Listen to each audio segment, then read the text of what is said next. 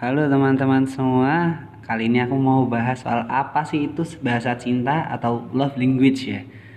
Sebenarnya apa sih bahasa ini cinta? Mendengar istilah itu mungkin kan kamu malah langsung mikir, emang ada ya bahasa cinta dalam sehari-hari? Terus kalau ada, emang ada kursusnya gitu? Nah, jawabannya ada loh.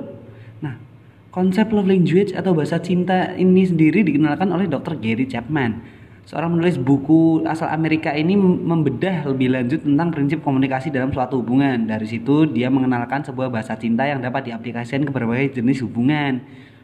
Bisa hubungan romantis, keluarga, sampai pertemanan. Nah, intinya bahasa cinta itu adalah cara bagi seseorang untuk mengekspresikan rasa cintanya kepada orang lain. Nah, demikian gak melulu tentang hubungan romantis, tapi juga bisa diterapkan beberapa hubungan lain. Kalau love language yang didapatkan, seseorang gak akan merasa dicintai dengan baik.